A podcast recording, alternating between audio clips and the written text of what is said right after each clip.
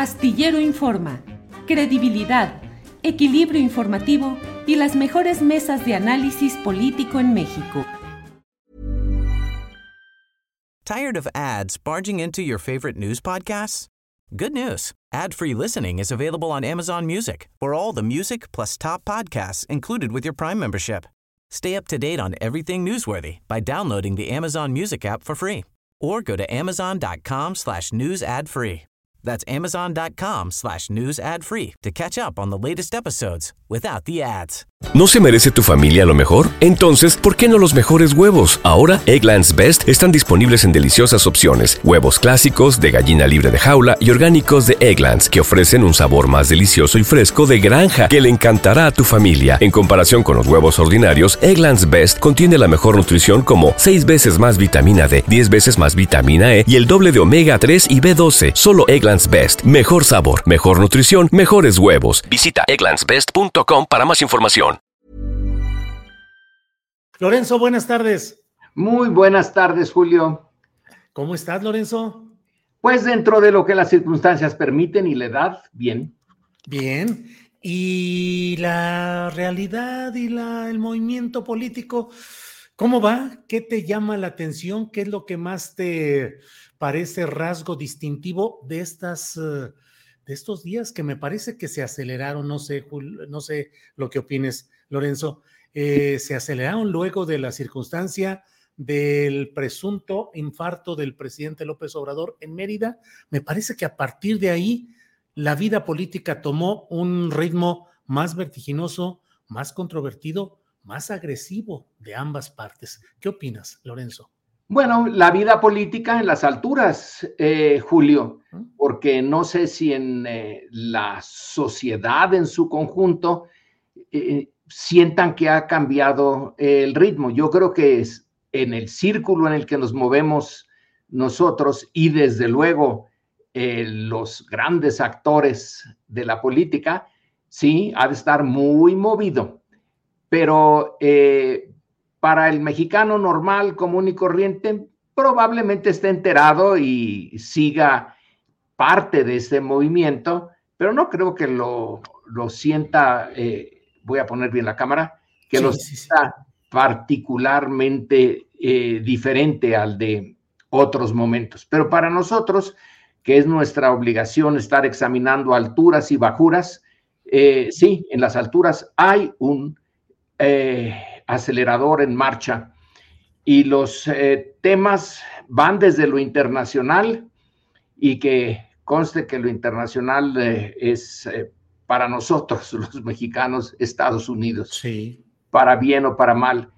Ahí la, eh, el cambio de política migratoria, bueno, cambio formal, porque en la realidad no ha cambiado eh, gran cosa, sí ha tenido impacto en la frontera, el eh, mal decirse entre ciertos miembros del grupo eh, republicano en Estados Unidos y el presidente también son eh, de notar. Y dentro de México, bueno, pues eh, la eh, mala sangre que existe entre la Suprema Corte de Justicia y el presidente.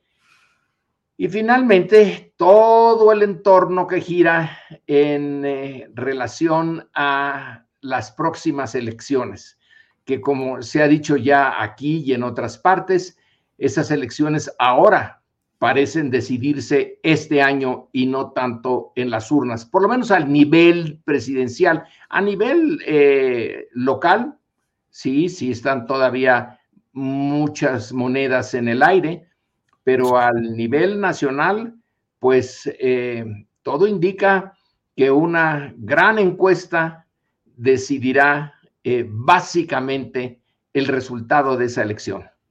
Lorenzo, y de pronto la Suprema Corte de Justicia de la Nación aparece en estas eh, eh, alturas políticas, es decir, ciertamente no es que el tema sea necesariamente muy popular, pero Lorenzo, ¿qué tanto, cuál ha sido el papel que ha jugado en los reacomodos y en, las, en los litigios políticos históricos la Suprema Corte de Justicia de la Nación? Un papel muy secundario, eh, al punto que prácticamente no se nota. Depende de dónde arranquemos, pero yo te propongo, Julio, que arranquemos del momento ese en que México ya más o menos queda configurado después de unos descalabros y unas luchas enormes como un Estado nacional. Y eso es la segunda mitad del siglo XIX. En particular ya con los eh, gobiernos muy eh, cargados en una persona, con Juárez y sobre todo con Porfirio Díaz.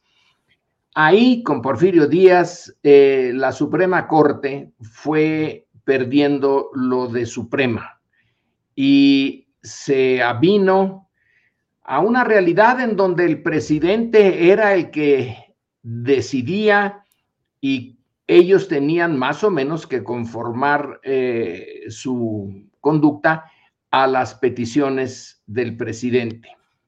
Luego vino ese gran, gran eh, eh, cambio que es la revolución, donde el remolino levantó a muchos y los puso en las alturas, pero la Suprema Corte no cambió en esencia, siguió siendo muy, muy dependiente del poder ejecutivo hasta hace muy poco.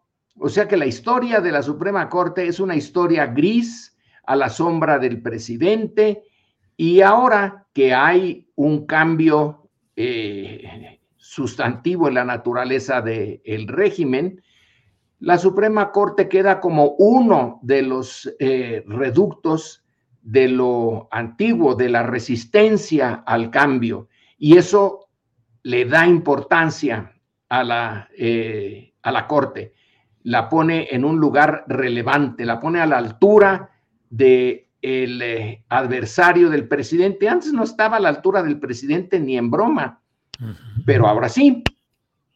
Y eh, lo que estamos viendo, pues, es esa, ese nuevo papel de la, de la Corte, que tiene sus bemoles, porque Julio, ¿Cuál es el poder de la Corte? Eh, el poder sustantivo.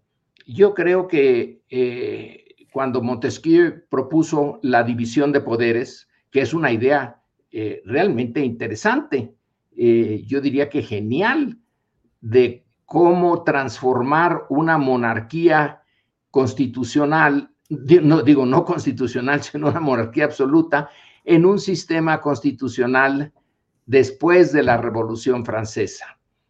Eh, y ahí sí entra la idea de Montesquieu. Bueno, vamos a, ensayar esto de mm, controlar el poder con el poder. El Ejecutivo tiene a su mando el ejército, la policía y desde luego toda la o casi toda la burocracia eh, del gobierno. El legislativo bueno, pues tiene eh, la legitimidad de los votos y del apoyo o falta de apoyo de la eh, ciudadanía y el eh, poder de la bolsa. Acordémonos que el rey, antes de la Revolución Francesa, bueno, provocó su caída porque convocó a los estados generales, el equivalente al, legislativo, para pedirle que le dieran más recursos. Y ahí empezó el problema en Francia. Eh, el rey cayó y vino toda una revolución en eh, las estructuras políticas de buena parte del mundo. Pero la Suprema Corte, ¿qué poder tiene?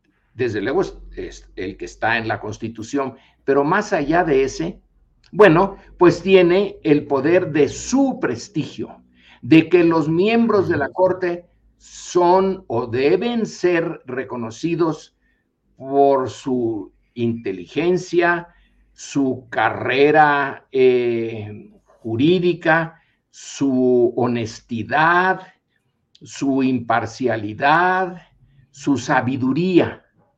Eso es lo que les da o les gana respeto entre la propia clase política y desde luego la sociedad en la medida en que la sociedad se entera de los asuntos de la Suprema Corte. Sí. Pero aquí en México, ¿tú qué dices sobre el prestigio de la Corte?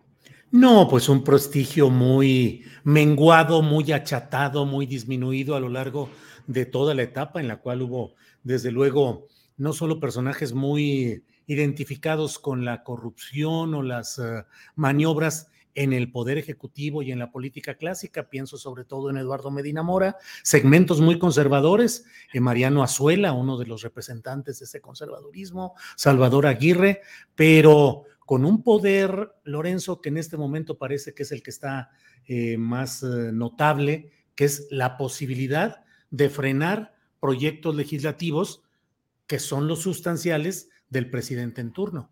Sí, eh, eso tiene, eh, para mí, eh, yo no conozco mucho de la historia de las Supremas Cortes en otras partes del mundo. Como una buena cantidad de mexicanos, la vista hacia el exterior la tengo casi siempre puesta en los Estados Unidos, para bien y para mal. Son nuestros vecinos, son los poderosos, son, estamos dentro de su esfera de influencia.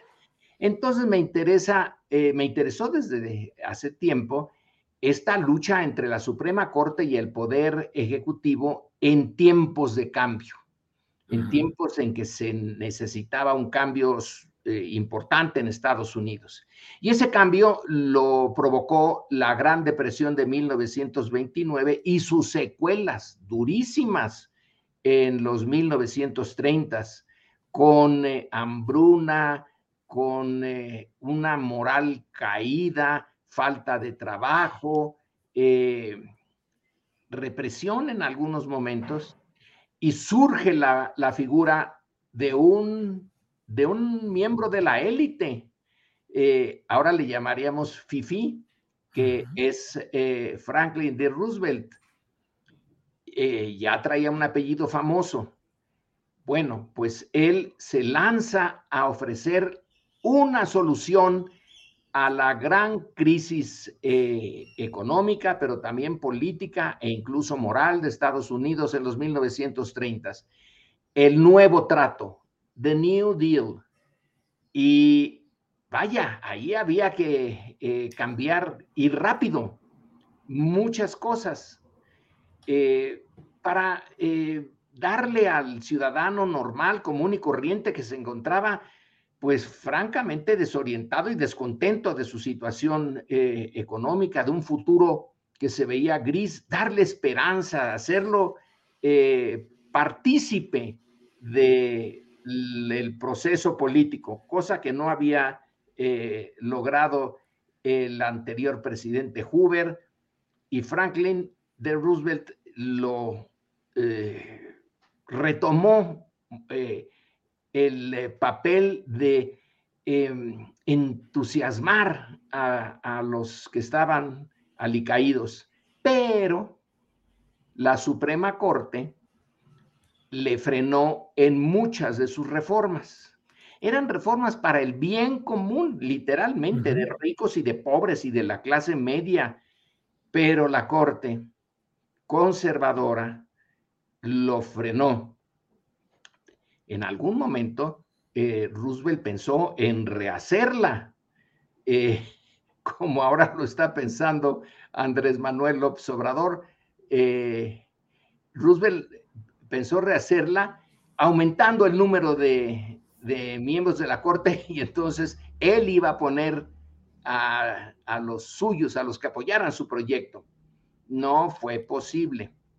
Eh, y entonces el eh, New Deal se quedó un tanto cojo en eh, su proceso de retomar el crecimiento y el optimismo en Estados Unidos. Bueno, entonces en ese espejo es en donde nos podemos mirar. Nuestra experiencia no es única. Es única en el sentido en que antes la Corte no funcionaba para nada, para uh -huh. nada que al ciudadano le importara. Uh -huh. eh, y ahora funciona para detener eh, los procesos de cambio. Eh, alguien puede decir, ese es su papel, esa es la idea de los pesos y contrapesos. Andrés Manuel se ha ido mucho hacia lo que los conservadores ven como izquierda eh, y hay que detenerlo. Es un peligro para México. Al fin, la profecía desde el 2006, Lorenzo. Oye, Lorenzo, ¿y cómo ves? Eh, el presidente de la República está en su tramo final de gobierno, finalmente. Es decir, ya está en ese tramo. tiene en, en camino pues la realización y la inauguración de las obras emblemáticas de su gobierno. Está empeñado visitando, recorriendo Tren Maya, corredor interoceánico, refinería Dos Bocas, pero al mismo tiempo como presidente de la República desde su atril de la mañanera, eh, pues está en una abierta guerra política, en una abierta campaña política promoviendo pues la continuidad de su proyecto y con términos que resultan muy chirriantes a los oídos de sus opositores por la manera en que se refiere a ellos, la corte, pandilla de rufianes, eh, los conservadores, en fin. ¿Cómo conciliar ese ejercicio del presidente de la República con la función de virtual jefe de campaña de su propio partido? Bueno, por ahora eh, sí hay novedades eh, ya no está como en el antiguo régimen el misterio, el velo de misterio, ese que Abel Quesada eh, retrató también en sus caricaturas con un personaje eh, con una capucha, el tapado, cuando nada más sabíamos que el tapado fumaba cigarrillos elegantes, pero que no se sabía quién era. y ahora eso ya desapareció ya no está en, em, en juego la idea de posponer lo más que se pueda al tapado para que no le quite poder al presidente en turno.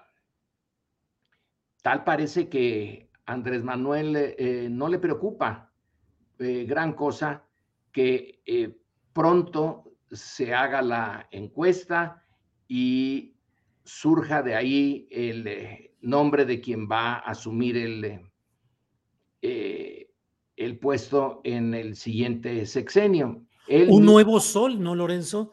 Esa era la costumbre, un nuevo sol que iba opacando al saliente, que iba acomodándose, pero aquí parece lo contrario, Lorenzo. Mm, sí, no, porque el eh, viejo sol ya anunció desde hace mucho. Miren, yo una vez que llegue el día en que entregue el poder, me eclipso. Eh, me voy del el escenario político para siempre, cosa que no era parte de la tradición. Los presidentes salientes siempre, y vamos, pensemos en Salinas, eh, se quedan ahí dando vueltas si pueden, como eh, puntos de referencia de la política. Aquí Andrés Manuel dice, yo no cuenten conmigo ya. Entonces, ¿saben ustedes que hay una fecha de caducidad del AMLO, de el líder carismático? Eh, que eso sí es una novedad, porque desde hace cuánto que no tenemos un presidente carismático. ¿Tú cuándo lo pondrías al último? que tuvimos, mm, Manuel. No, no, no, pues no sé si en ciertos momentos de López Mateos, que era famoso por sus viajes y su vida, digamos, disipada, pero no, yo no veo a nadie. Digo, claro, el general Cárdenas sería el último hombre con carisma y que fue un carisma perdurable. Sí, yo también.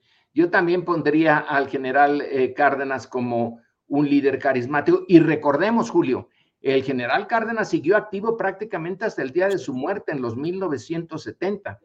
Eh, no se retiró como Andrés Manuel eh, ha prometido, sino que eh, desarrolló o creó una esfera de influencia ya por Michoacán, por el Tepalcatepec, el Balsas. proyectos de crear una industria del del acero y el eh, puerto y etcétera. Y él siguió Andrés Manuel dice que él no se va a meter ya en nada, eso sí es distinto.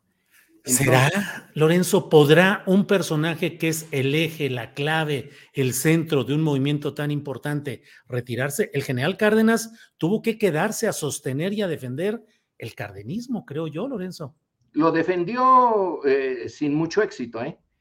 porque el poder presidencial, eh, contrario al cardenismo, a partir de Miguel Alemán, que exprofeso en su em, entrevista con el encargado de negocios de la Embajada Norteamericana poco antes de la elección, o ya electo, no recuerdo, pero ahí está el documento del eh, memorándum de conversación, le promete que va a acabar con el cardenismo. Y hizo todo lo posible por acabar con él. En, este caso, eh, Andrés Manuel está diciendo, yo voy a acabar con eh, el López Obradorismo si lo piensan como encarnado en mi persona, no en mi legado. Millions of people have lost weight with personalized plans from Noom, like Evan, who can't stand salads and still lost 50 pounds. Salads, generally, for most people, are the easy button, right? For me, that wasn't an option. I never really was a salad guy. That's just not who I am. But Noom worked for me. Get your personalized plan today at Noom.com. Real Noom user compensated to provide their story. In four weeks, the typical Noom user can expect to lose one to two pounds per week. Individual results may vary. As a person with a very deep voice, I'm hired all the time for advertising campaigns. But a deep voice doesn't sell B2B and advertising on the wrong platform doesn't sell B2B either. That's why, if you're a B2B marketer, you should use LinkedIn ads. LinkedIn has the targeting capabilities to help you reach the world's largest professional audience. That's right, over 70 million decision makers all in one place. All the big wigs, then medium wigs, also small wigs who are on the path to becoming big wigs.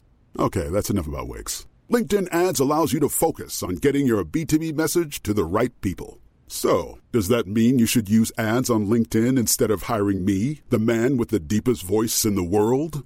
Yes. Yes, it does. Get started today and see why LinkedIn is the place to be to be. We'll even give you a $100 credit on your next campaign. Go to linkedin.com slash results to claim your credit. That's linkedin.com slash results. Terms and conditions apply. Ya lo ha dicho varias veces. Eh, esto tiene que seguir, tiene que seguir, pero bueno, pues ya eh, no va a estar en su mano. Lo que está en su mano es preparar ahorita eh, su salida y el despegue de quien venga. Y lo está, lo está haciendo en un contexto en donde no hay oposición. El general Cárdenas eh, dejó eh, la presidencia para luego, luego aceptar por la emergencia de la Segunda Guerra Mundial la Secretaría de la Defensa. Y hasta que se vio que Alemania ya andaba, ya, ya no daba para más eh, y que Japón ya no iba a, hacer un, un reto serio, pues se retiró de la parte formal, ya no, ya dejó esa peculiaridad de haber sido presidente y luego secretario de Estado, pero siguió eh, eh, sosteniendo la validez de, del cardenismo y de fijarse en las clases desheredadas. Esa era su, eh, su pasión, su misión y la siguió hasta el final. Andrés Manuel considera que si él deja a alguien comprometido realmente con la 4T, no necesita eh, estarle recordando que ese es su compromiso, sino que confía en que eh, el encargado del Poder Ejecutivo y una sociedad que ya no está tan pasiva como antes, que ya puede moverse por sí misma. No digo que sea fácil, que eh, sin la Em, el liderazgo de Andrés Manuel, no, no, nadie lo va a tener, pero eh, tampoco se va a asumir en la, eh, digamos, em, y en el no hacer nada o casi nada de la sociedad mexicana cuando Cárdenas dejó de ser el líder. Él dijo, yo preparé a los obreros y a los campesinos y a la clase media con la CNOP para que eh, buscaran, siguieran, defendieran sus intereses. Nada.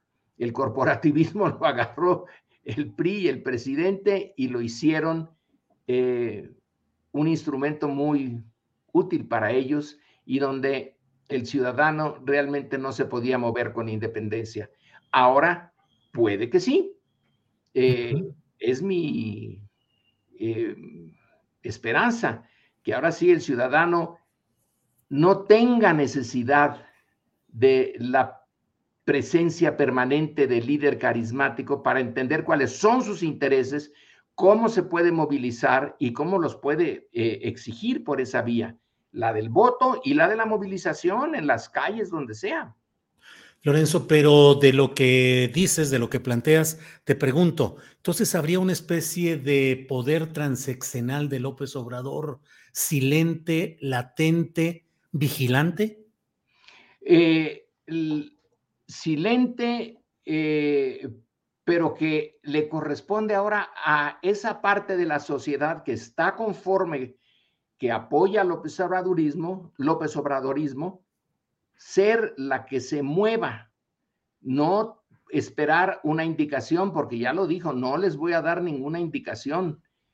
Espera, es una apuesta fantástica la del observador. Eh, en general, el líder carismático desaparece por su muerte. Recordemos que eh, Weber, cuando toma el modelo, que es el que usa el concepto de carisma y lo desarrolla, pues tomó el eh, modelo del fundador de, del cristianismo.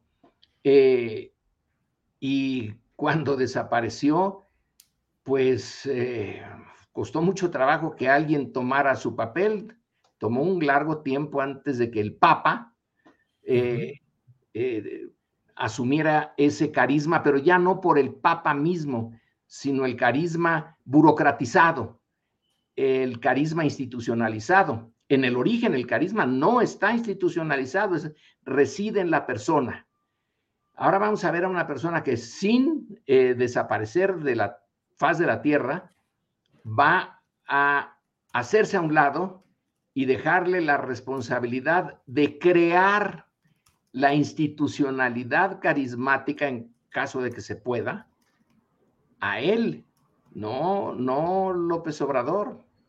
Pero, ¿quién lo eh, puede asegurar, eh, Julio, de que no haya un, un cambio en el proyecto de Andrés Manuel o de el, liderazgo alrededor de él o de la propia sociedad mexicana que eh, demande un, un liderazgo? Ahora, Lorenzo, pues ha habido casos en los cuales, por ejemplo, Luis Echeverría, de ser un burócrata cumplido, comprometido, casi de checar eh, eh, horario de trabajo en un reloj checador, o sea, era el ejemplo del hombre callado, cuidadoso, eh, obediente de su jefe Gustavo Díaz Ordaz, y en cuanto fue candidato se volvió todo lo contrario, locuaz, hiperactivo. Tú ves en los precandidatos hoy, de Morena o de la 4T, una personalidad que pueda dar un vuelco tal que asuma ese carisma de López Obrador? Eh, no, eh, pero Echeverría no fue carismático. Lo que hizo eh, fue usar un poder latente en la institución presidencial y dispararlo por todas partes sin realmente lograr gran cosa. Eh, no cambió la naturaleza del sistema, eh, desgastó el sistema. Después de Echeverría, que ya se cierra ese periodo llamado desarrollo estabilizador, viene una serie de desastres y el neoliberalismo. Así que Echeverría sí se volvió loco, pero eh, y un gasto y en muchas ocasiones de dinero, de energía inútil. Eh, no se le exige eso al, eh, al nuevo o la nueva autoridad ejecutiva, porque Echeverría tuvo que enfrentarse a Díaz Ordaz, tuvo que tratar de deshacer el 68 que él había contribuido a hacer. Claro. Entonces, eh, para deslindarse eh, y mm, enterrar a Díaz Ordaz y surgir él por su, eh, pues no por su propio peso, pero hacer que la presidencia ya no se identificara con la brutalidad de Díaz Ordaz, se puso un tanto locuaz, que la presidencia siguió siendo brutal, porque es en los años de Echeverría cuando tiene lugar la guerra sucia, en particular en el estado de Guerrero, aunque no nada más en Guerrero. Así que hay algo de eh, esquizofrenia eh, en el caso de, Echeverría, eh, el de los discursos fogosos en favor de la lucha popular y de el em, nacionalismo y la independencia, etcétera, y el otro, el antiguo colaborador de la CIA, según nos dice Philip eh, y otros, eh, esa contradicción la manejó, supo manejarla en su provecho, pero no, no es, eh, no creo que tenga necesidad de destruir al, al López Obradorismo eh, el sucesor. Puede intentarlo, puede considerarlo conveniente y hacer un, yo no sé qué saldría de ese intento, ni para qué quiere ese intento si López Obrador es, eh, cumple con lo que dice y se hace a un lado voluntariamente. ¿Para qué vas a destruir a el López Obradorismo si el López Obradorismo se quedó allá en Palenque? Eh, decían en tiempos de López Portillo, romper para estabilizar, es decir, el nuevo presidente, el entrante, tiene que romper al anterior para poder continuar. Y ejemplos como aquellos de Luis Echeverría, que mantenía teléfono rojo cuando ya López Portillo era presidente de la República y Echeverría insistía en tener teléfono rojo y seguirle hablando a los funcionarios de la nueva administración. Em, Quiere decir que no estaba en sus cabales, ¿eh? Desde el principio hasta el final. Lorenzo, ¿y cómo ves este, mm, desde tu punto de vista, el proceso de las corcholatas, que así las definió en su momento el propio presidente López Obrador, el arranque de ese proceso temprano, adelantado, que ha generado pues el natural eh, conflicto y jaloneo y pleito entre los eh, participantes en esta contienda. ¿Crees que ha sido un procedimiento democráticamente adecuado? ¿Puede generar tensiones innecesarias entre estos grupos? Y aterrizo en la pregunta periodística. ¿Eso puede llevar a un personaje como Marcelo Ebrard a salirse del entorno de la 4T y ser candidato opositor? Eh, bueno, vamos, eh, ya veo que me eh, estás llevando como la, última vez que nos vimos por... dices que es el periodista que hay en ti. Pues bueno, pero empecemos, ¿por dónde quieres que empecemos? Porque son varias preguntas las que hiciste, varios temas. ¿Cuál quieres que ¿Fue positivo el proceso? ¿Es positivo el proceso adelantado de las corcholatas? Ahí está. ¿Adelantado respecto de qué? Está adelantado respecto del antiguo régimen, de las antiguas formas, pero como ya no existen esas formas, entonces no hay adelanto porque no hay cómo compararlo con otro proceso similar anterior. Este es original, entonces está poniendo sus propios tiempos y no le tiene eh, miedo a lo que sí tenían eh, temor en el pasado los presidentes en el último tramo de su gobierno. Si doy el nombre, ¡puf! viene la cargada, los búfalos se van y me dejan a mí solo en los pinos, eh, ahí agonizando en los últimos tiempos hasta porque el nuevo sol ya salió.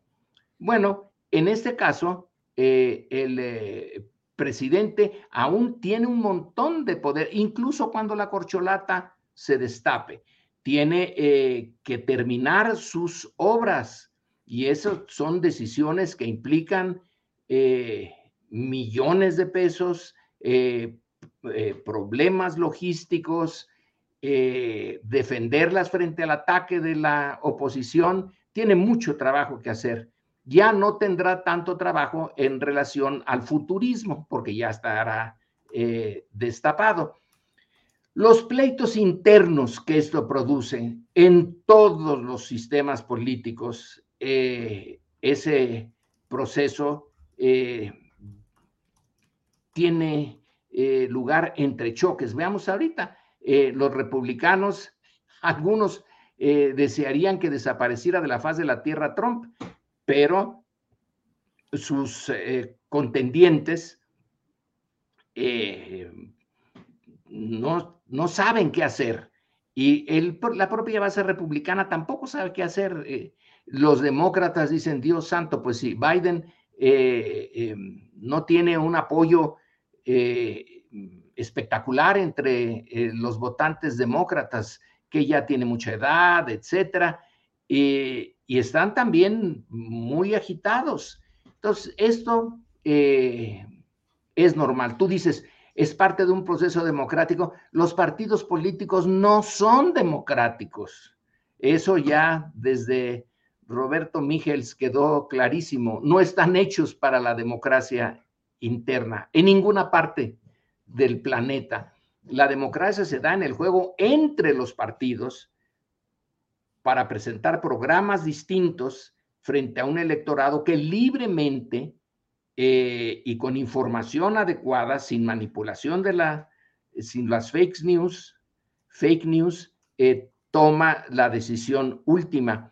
Pero dentro de las cúpulas partidarias eh, no hay casos de democracia porque no están hechos para eso. Así que en ese sentido, México, pues no es, eh, no se sale del patrón. Ahora, Lorenzo, y respecto al jaloneo entre los diversos precandidatos, ¿qué opinas de la posibilidad de Marcelo Ebrard, que pareciera que la oposición está a la espera de que haya rupturas o decisiones en la 4T y de ahí puedan captar, cachar a un candidato que podría ser Marcelo Ebrard? Pobre oposición.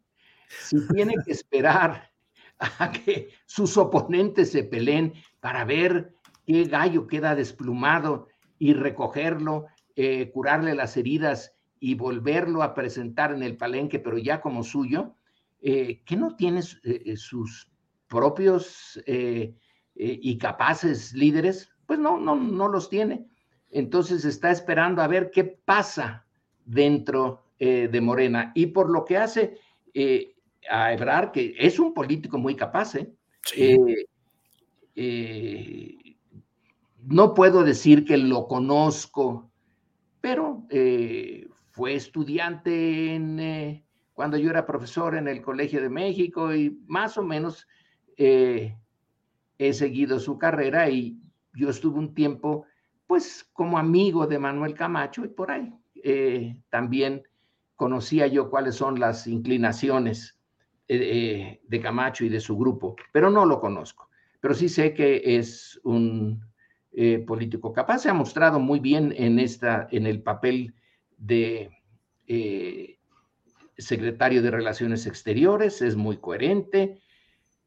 Y bueno, pues, ¿qué más puedo decir? Que tiene Morena, a pesar de la juventud del partido, a pesar de que no es particularmente organizado ni nada por el estilo, hmm. Eh, tiene buenos cuadros. Y si alguien eh, tiene que resultar derrotado a fuerza, alguien en esa, eh, es parte del proceso político, es parte de la vida política. Si decide marcharse a otro partido opositor, pues va a tener problemas. Porque desde luego hasta el día de la elección, la figura del presidente es un factor enormemente importante. Y entonces esa figura iría a volcar su peso en contra del disidente. Eh, le daría un muchísimo gusto a la oposición, pero yo no sé si eso sería eh, eh, funcional para quien tome esa decisión. O le conviene mejor, como en muchos otros casos en el mundo, que cuando dos o tres posibles eh, candidatos, que existen dos o tres posibles candidatos para un partido, una corriente política, etcétera, pues eh, aguantar, disciplinarse y seguir la trayectoria, la carrera que ya tenía, pero es una decisión muy personal de eh, Ebrar o de quien, eh, o si Ebrar gana la, la encuesta, pues de Claudia. tienen que pensarlo muy bien y aquí quizá debería jugar, no estoy seguro de que juegue, una parte ética, una parte de valores. ¿Por qué te comprometiste con Morena? ¿Por conveniencia personal o porque los, el proyecto y su visión de futuro eh, te convencía? si tú ya no eres eh, el, que va a estar al frente en el siguiente sexenio, eso no quiere decir que el proyecto haya dejado de tener valor, eh, que tu contribución anterior se haya convertido en la nada. Eh, el proyecto es más importante que cualquier persona en lo individual pero es una decisión estrictamente personal, cálculos, sí, cálculos políticos y cálculos éticos. Eh, me voy a lanzar contra lo que antes apoyé, porque a mí me fue mal. Pues sí, así sería esa historia. Eh, Lorenzo, como siempre, se nos va el tiempo gustosamente. Llevamos ya 40 minutitos aquí de una extraordinaria plática. Te agradezco como siempre la paciencia, el tiempo, toda la sabiduría que nos ayudas, que nos ayuda a ir entendiendo lo que sucede por acá. Entonces, pues a reserva de lo que desees agregar, Lorenzo, darte las gracias. No, nada más que eso de sabiduría no me lo tomo eh, en serio. Tú sabes que sí, Lorenzo. Eh, eh, pero ya no, lo discuto. el te doy las gracias por el espacio, porque me gusta el espacio. Me gusta discutirlo así, con libertad y con, con pasión y eh, gusto frente a un interlocutor eh, como, como tú. Así que para mí son 40 minutos muy bien usados. Perfecto, te agradezco mucho tus palabras y la presencia aquí, Lorenzo. Y bueno, pues seguiremos atentos a lo que siga en esta interesante y movidísima vida política y social de nuestro país. Oye, una, pregunta nada más por un segundo. ¿Por qué la, es la mesa del más allá? ¿Qué hay más allá del más allá? Nada, por eso le pusimos más allá, porque ya no hay nada después del más allá, lo que hay es solamente esa mesa es una bola de juego de palabras que nos, se nos ocurrió, que ya viene ahorita enseguida, un poco más adelante, la famosa mesa del más allá. Buenas tardes y saludos al más allá. Eso, muy bien. Gracias, Lorenzo, que estés bien. Hasta luego. ¿Tired of ads barging into your favorite news podcasts? Good news. Ad-free listening is available on Amazon Music for all the music plus top podcasts included with your Prime membership. Stay up to date on everything newsworthy by downloading the Amazon Music app for free or go to amazon.com slash news ad free.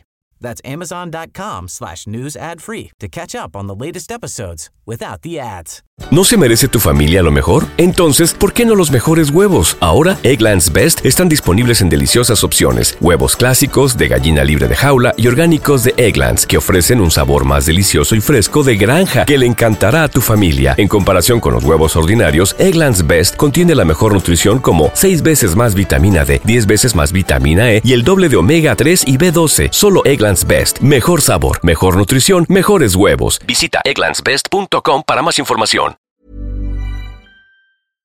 Para que te enteres del próximo noticiero, suscríbete y dale follow en Apple, Spotify, Amazon Music, Google o donde sea que escuches podcast. Te invitamos a visitar nuestra página julioastillero.com.